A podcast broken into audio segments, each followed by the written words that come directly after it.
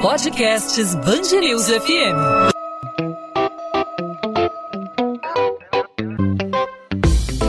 Dois às 20, com Maurício Bastos e Luana Bernardes. Oferecimento Cultura Inglesa. Inglês com cursos ao vivo pela internet, que incentiva, desenvolve e move você.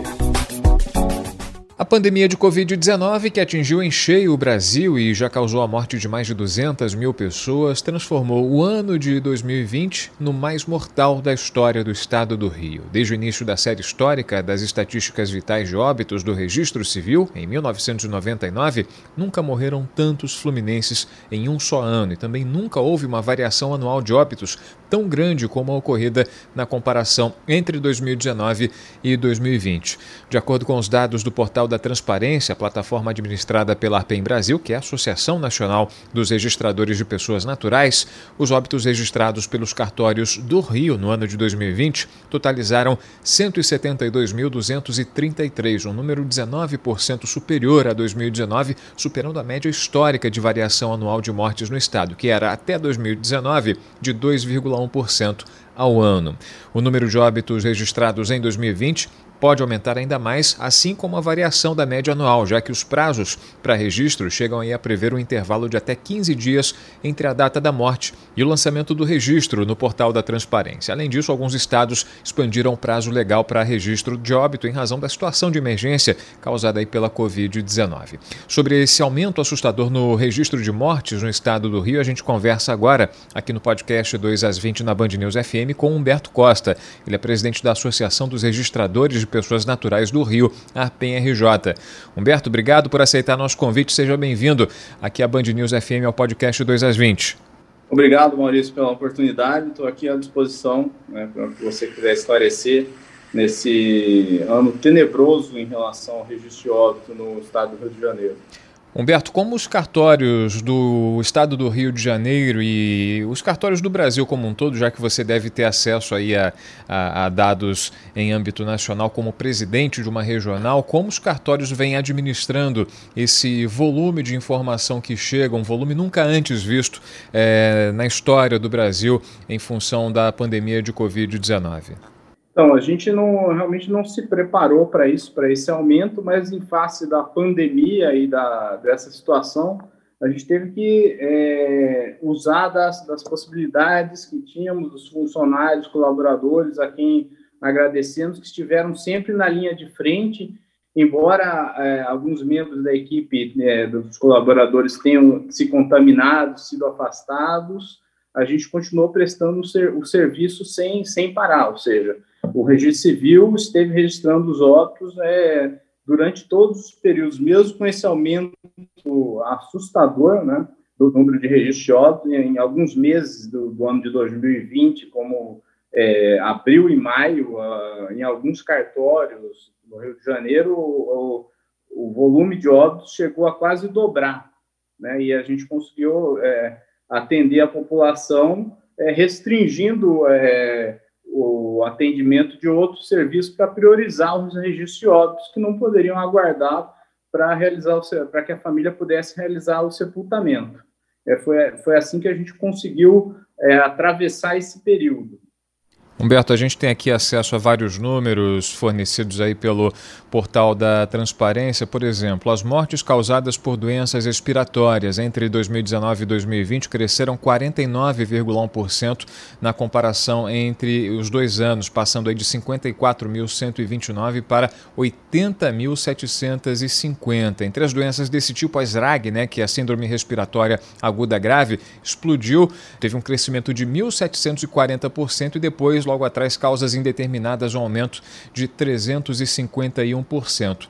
Além disso, a gente é, sempre ouve falar em situações como a Covid-19, que é algo mais recente de um ano para cá, e também a gente ouvia falar em outras epidemias como dengue, zika, chikungunya, num fenômeno chamado subnotificação. A gente Houve falar dos registros que não são feitos é, da maneira mais adequada. É, há risco de subnotificação é, em relação ao número de óbitos, a quantidade de óbitos. Há alguma possibilidade, algum risco de haver é, subnotificação de, de um número de mortes aí, por exemplo, pela Covid-19 ser maior do que o registrado pelas autoridades?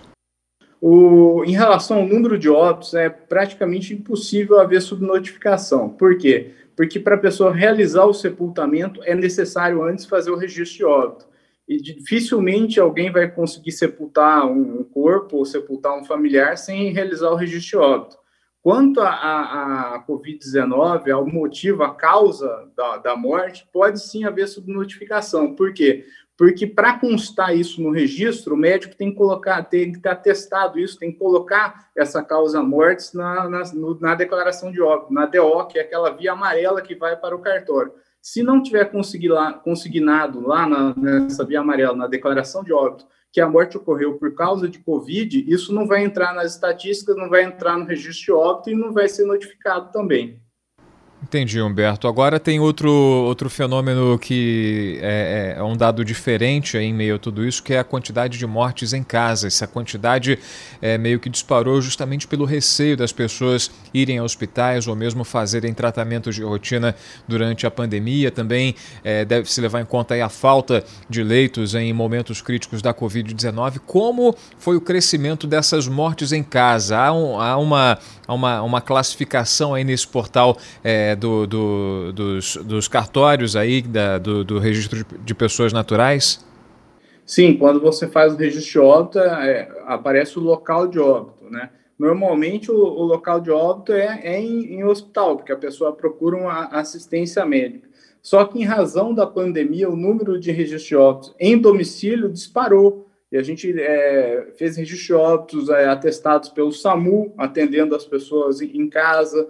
É, causas de mortes que é, muitas causas relativas a, a, infarto ou doenças que a, que a pessoa já tinha e, e, em decorrência dela do não tratamento elas vieram a falecer como câncer doenças que normalmente a gente recebia com, como se fossem óbitos é, com, com óbitos atestados em hospital porque a pessoa estava recebendo atendimento hospitalar a pessoa, é, muitas pessoas passaram a falecer em casa ou, provavelmente por medo de ou se contaminar com a, o coronavírus ou por falta de leito, porque a pessoa procurou atendimento hospitalar, mas não foi, não, não, em razão de dos leitos estarem ocupados por conta do coronavírus, não puderam ser atendidos e voltaram para casa e faleceram em casa.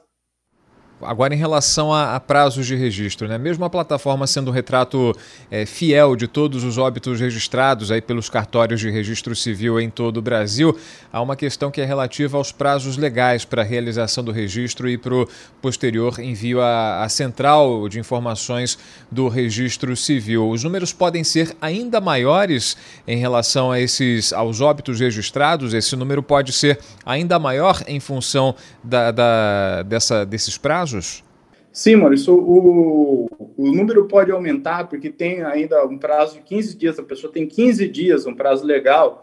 Normalmente é logo após o óbito, os familiares procuram o cartório para fazer o registro de óbito e fazer o sepultamento. No entanto, a, a, a família tem até 15 dias para fazer isso. E além disso, em razão da pandemia, o CNJ e muitos estados prorrogaram esse prazo de registro de óbito então, é, em alguns estados, o, o, os registros entram muito depois dos 15 dias no, no, sistema. E só depois são comunicados à nossa central nacional e publicados no portal da transparência. Então, esse número de óbitos pode aumentar. Nesses momentos né, de, em que há perda de pessoas queridas, familiares, amigos e tudo mais, a cabeça da pessoa fica meio perdida e a, a pandemia da Covid-19 deixou as pessoas um pouco é, atordoadas em relação, em relação a, a, essas perdas. Né? Muitas pessoas próximas partindo, morrendo, não resistindo à Covid-19. E o processo todo de, de registro de óbito é sempre algo que dá uma certa, certa dor de cabeça. Nessa fase aí da pandemia de Covid-19, está havendo alguma mobilização, algum processo para tentar desburocratizar esse processo, enfim, algo que torne menos doloroso esse momento? Então, Maurício, o, houve uma previsão, sim, do Conselho Nacional de Justiça e também regulamentado por algumas corregedorias de que o, a declaração de óbito pudesse ser encaminhada por via eletrônica para o cartório, esse, esse óbito ser, ser lavrado, ser registrado e depois entregue a certidão de óbito para o familiar. Mas, de fato, com a experiência que eu tenho é, como registrador civil, é que esse, isso não foi utilizado efetivamente, é, ou porque a população não tem acesso aos meios digitais, ou por desconhecimento. É, acho que em raríssimos casos é, é esse, essa possibilidade de encaminhamento eletrônico da declaração de óbito para registro no cartório foi utilizado. Então, é, embora o instrumento existisse, ele não foi utilizado. E a gente tem é, através da ARPIM Brasil, a ideia de evoluir tanto em relação à declaração de óbito, quanto em, relação à DNV, que é o documento do nascido vivo, no nascimento, para que ela se torne eletrônica e isso se, se torne é, é, a, o trâmite desse documento do hospital para o cartório se torne algo automático, independente do cidadão, que hoje o cidadão recebe essa declaração de óbito, que é a via amarela, no hospital, e tem que se dirigir até o cartório para fazer o registro de óbito. A gente é, quer simplificar isso com a, a, criação dessa, da DNV da DO eletrônica com a comunicação automática ao cartório. Isso desburocratizar, desburocratizaria bastante o registro de óbito e também o registro de nascimento. Humberto Costa, presidente da Associação dos Registradores de Pessoas Naturais do Rio, Arpen RJ, conosco aqui no podcast 2 às 20 da Band News FM. Humberto, obrigado pela participação aqui com a gente, pelos esclarecimentos. Apesar desses números assustadores eh, levantados aí pela Arpen Brasil, pelo portal da transparência. Humberto, obrigado pela participação. Até uma próxima oportunidade. De nada, Maurício. Estamos sempre à disposição. Espero retornar em outra oportunidade, mas assim com um tema menos doloroso que esse que nos trouxe hoje aqui. 2 às 20, com Maurício Bastos e Luana Bernardes.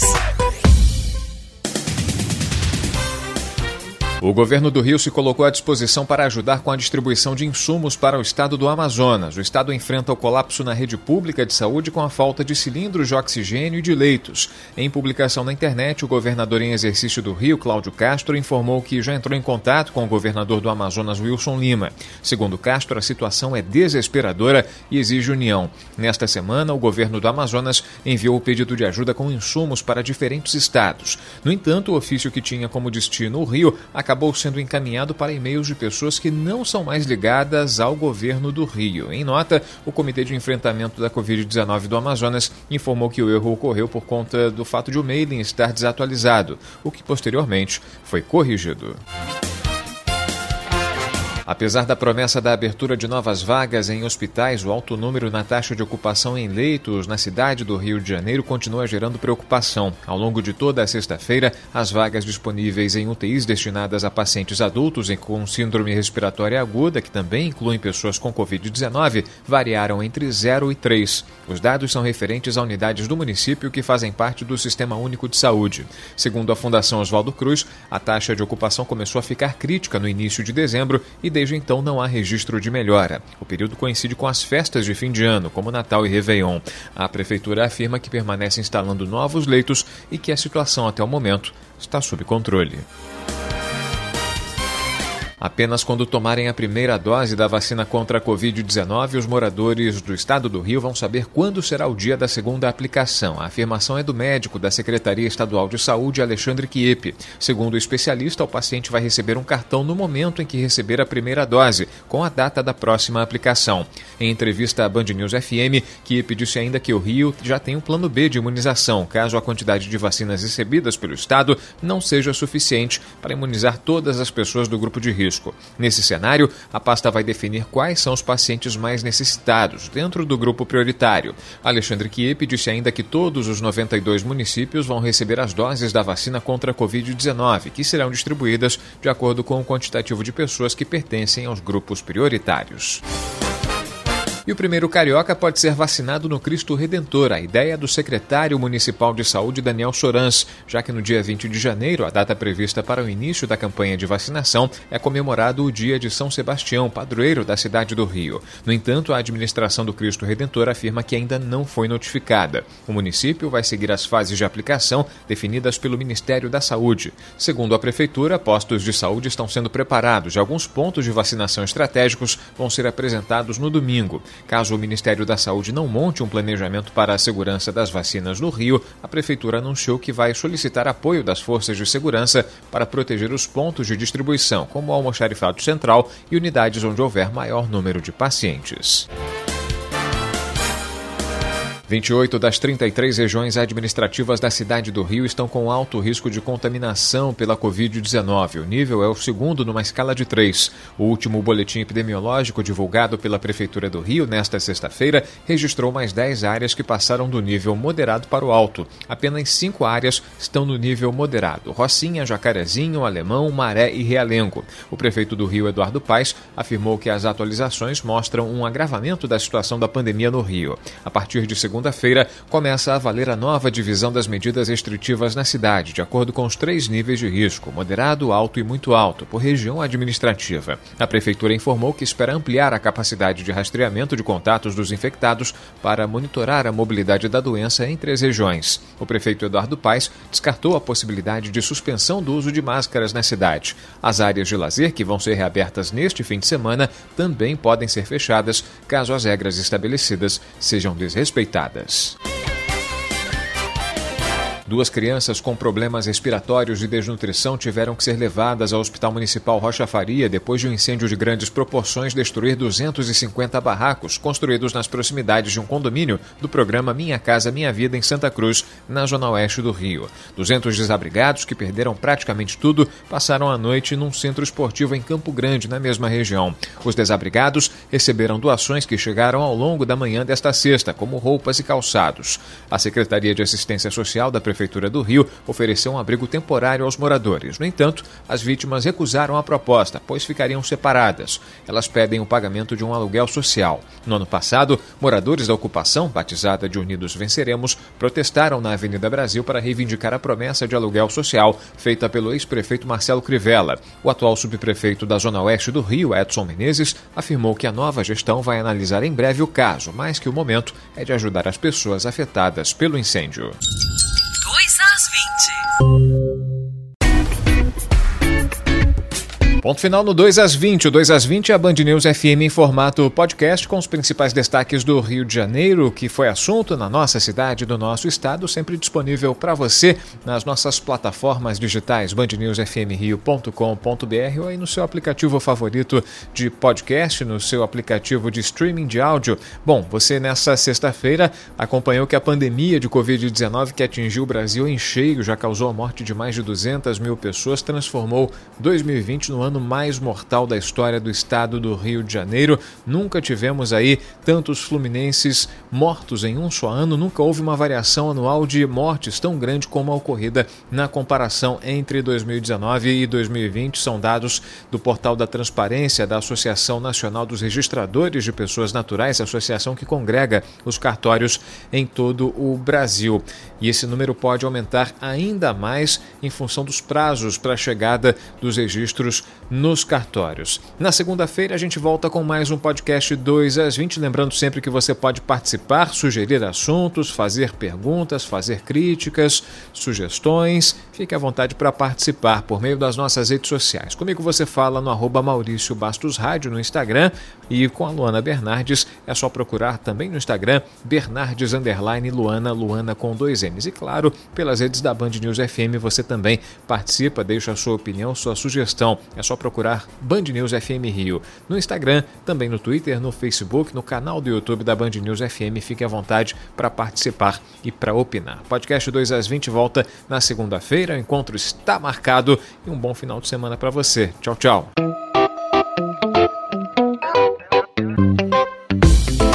Dois às 20, com Maurício Bastos e Luana Bernardes.